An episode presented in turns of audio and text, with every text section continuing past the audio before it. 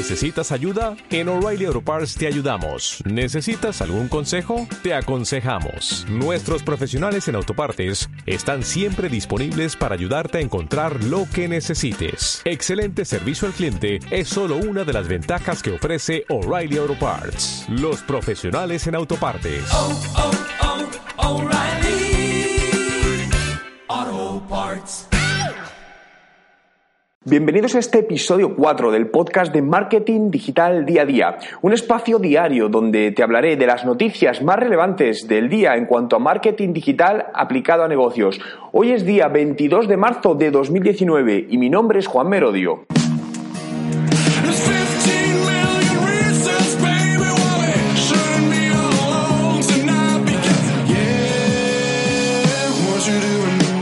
Vamos a comenzar hablando de Google AdWords y por qué muchas empresas no consiguen resultados y realmente están perdiendo, eh, perdiendo dinero, ¿no? Y ha sido en base a un artículo que he encontrado en, en un medio de comunicación americano que se titulaba, pues, eh, las principales razones por las que estás gastando dinero.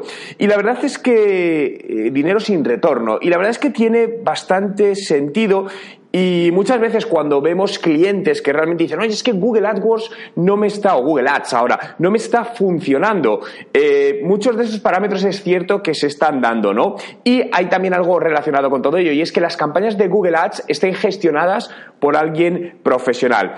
Fijaos, una de las razones es que no estés usando páginas de aterrizaje dedicadas, es decir, muchas veces hacemos campañas de Google AdWords Google Ads y las llevamos a nuestra página web. Hay casos que las páginas web están bien optimizadas para conversión o perfecto, no digo que no, pero en muchísimos casos no es así. Por lo que lo más recomendable siempre es hacer páginas de aterrizaje pensadas para esa campaña en concreto, porque muchas veces tenemos que hacer incluso páginas de aterrizaje por campañas en función del objetivo de la campaña.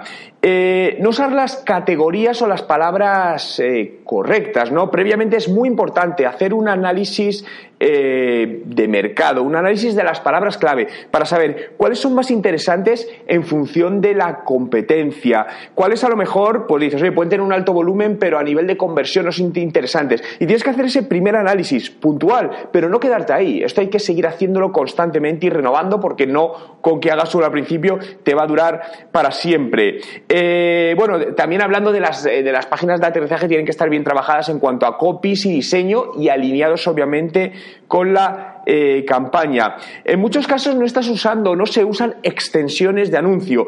Las extensiones de anuncio son interesantísimas y ayudan mucho a mejorar las conversiones. Hay muchos tipos de extensiones de anuncio. Tenemos extensiones de llamada, de llamada de teléfono, porque, por ejemplo, el usuario pues está en esa página y puede desde, por ejemplo, un dispositivo móvil, dar simplemente al teléfono y hacer una llamada y eso eh, lo podemos medir. Extensiones donde aparecen ofertas. Una muy interesante, extensiones de recomendaciones de clientes, eh, recomendaciones que tienes dentro de Google. Y esta me gusta especialmente porque al final tomamos muchas o gran parte de las decisiones vienen condicionadas por opiniones de otros en Internet, ¿no? Por lo que eso es algo muy importante. Otra parte puede ser que no utilizar adecuadamente el remarketing, ¿no? El remarketing es volver a impactar a una persona que ha tenido algún punto de contacto contigo. Es decir, es algo que te pasa cuando entras en la página web porque estás viendo un producto o un viaje, por ejemplo, y los días siguientes te encuentras que estás viendo banners o publicidad en distintas redes sociales o en otras páginas web sobre esa empresa, ¿no? Por lo tanto, el uso, el uso del remarketing bien, bien usado es muy útil porque al final reimpactamos, muchas veces impactamos un posible cliente que está dispuesto a comprar nuestro producto, pero no es el momento adecuado. ¿Por qué? Porque no lo quiere en ese momento, porque algo, algo del contexto no es adecuado. Es decir, imagínate que le entra una llamada de teléfono, tiene prisas, está en el trabajo o la razón que sea, ¿no? De hecho, eh, leí hace poco que de media los usuarios necesitamos ser impactados siete veces para comprar un producto. Por lo que el remarketing es muy útil porque a esa persona que ha mostrado un interés le puede seguir mostrando, incluso a lo mejor con, con cosas puntuales, una oferta especializada o cualquier cosa, y volver y convertir a, a venta en un momento eh, más adelante. Y otra muy importante, no usar palabras clave negativas, ¿no? No solo es las palabras por las que queremos que nos encuentren, sino por las que no queremos que nos encuentren, porque muchas veces esas palabras están creando clics falsos y estamos pagando, por lo tanto no nos está dando una conversión o nos está subiendo el coste por conversión medio. Eh, Google Ads sigue funcionando muy bien, da muy buenos resultados dependiendo del sector, la campaña, los objetivos, pero recuerda que al final eh, Google es un buscador y en un buscador hay intención de compra. Cuando quieres comprar o, o buscar información de algo, te vas a Google. Y voy a seguir hablando de Google y de campañas publicitarias. En esta parte, la parte de Google Shopping, ¿no? Google Shopping es la parte de publicidad, pero que aparece con imágenes. Muchas veces hacéis una búsqueda en el buscador y al principio te aparecen imágenes de productos en el lado de la derecha del buscador. Pues recientemente Google ha lanzado una nueva versión que se llama Google Smart Shopping, que básicamente es una versión automatizada en la gestión de estas campañas, ¿no? Eh, estaba viendo los datos y según las pruebas y ahí de acuerdo a Google, el testeo y la comparación entre hacer campañas de Google Shopping con el sistema inteligente automatizado o de manera manual han obtenido datos que el sistema inteligente mejoraba en más de un 20% los resultados de las campañas habituales. Eh, yo me lo creo, totalmente me lo creo. De hecho, eh, sabéis que todo este tema de la inteligencia artificial, que poco a poco está entrando, eh, cada vez se está hablando más, pero hay muchas cosas que van a ser automatizadas y yo soy un convencido que gran parte de la gestión de la publicidad digital va a ser automatizada por sistemas de machine learning que vayan aprendiendo y sistemas de inteligencia artificial que sean capaces de tomar muchos más datos que una persona podemos tomar y cambiar las campañas, hacer ajustes en función de esos datos. Al final, eh, pensad que, que los humanos estamos muy limitados en la toma de decisiones frente a una máquina. Una máquina es capaz de manejar muchísimas variables, por lo que una máquina bien programada, con buen sistema de inteligencia artificial y de aprendizaje, va a ser capaz de tener muchos mejores resultados. Por lo que es otra de las cosas que, eh, dime tu opinión en los comentarios, ¿no? ¿Crees que, que en temas de gestión de publicidad digital las máquinas van a reemplazar a los humanos?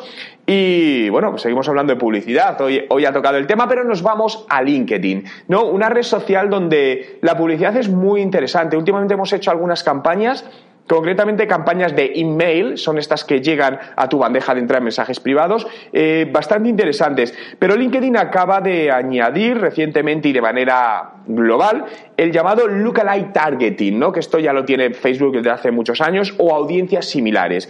Básicamente, esto lo que te permite es poder decirle quiénes son tus clientes y decirle, oye, LinkedIn, búscame clientes que comparten similitudes o son similares a estos míos, por lo tanto pueden ser, eh, pueden ser mis clientes, ¿no? Entonces, en, toda esta parte, imaginaos que tenéis una base de datos de emails o de teléfonos, de, cojamos de emails, que es lo más típico, de quiénes son vuestros clientes o posibles clientes. Sabéis que es el perfil, ¿no? Es vuestro eh, buyer persona, ¿no? El posible comprador. Lo subes a LinkedIn y LinkedIn te selecciona personas similares a esa que pueden comprar tu producto. Eh, obviamente lo, voy a probar y os daré resultados, os, os, comentaré qué tal ha ido, pero me parece muy interesante y ya estaban tardando en hacerlo cuando en otras plataformas, pues como Google Ads o, Facebook, lo tenemos desde hace muchos años. Es cierto que LinkedIn en todo esto siempre va por detrás, ¿no? Y yo creo que es porque no, no sé la razón, yo creo que primero ve cómo funciona el mercado, pero si os dais cuenta, LinkedIn ha sido el último en meter eh, vídeos nativos, cuando Facebook ya lo tenía hace mucho, hace mucho tiempo. Eh, le quedan los stories a LinkedIn, que seguro que los veremos también en breve. Y quiero hablaros de las, eh, las, notificaciones web push, ¿no? Las notificaciones push en general son todas esas notificaciones que te llegan de repente, imaginaos al ordenador, ¿no? Os, saltan, o pues cuando os mandan un WhatsApp, estas notificaciones que salen, esas son notificaciones push. Pero eso se pueden utilizar a nivel de marketing, ventas y comunicación y son realmente útiles cuando van bien segmentadas. Cada vez vemos más páginas web que seguro que os salta cuando entréis una listita que dice, ¿aceptas que esta página te envíe notificaciones?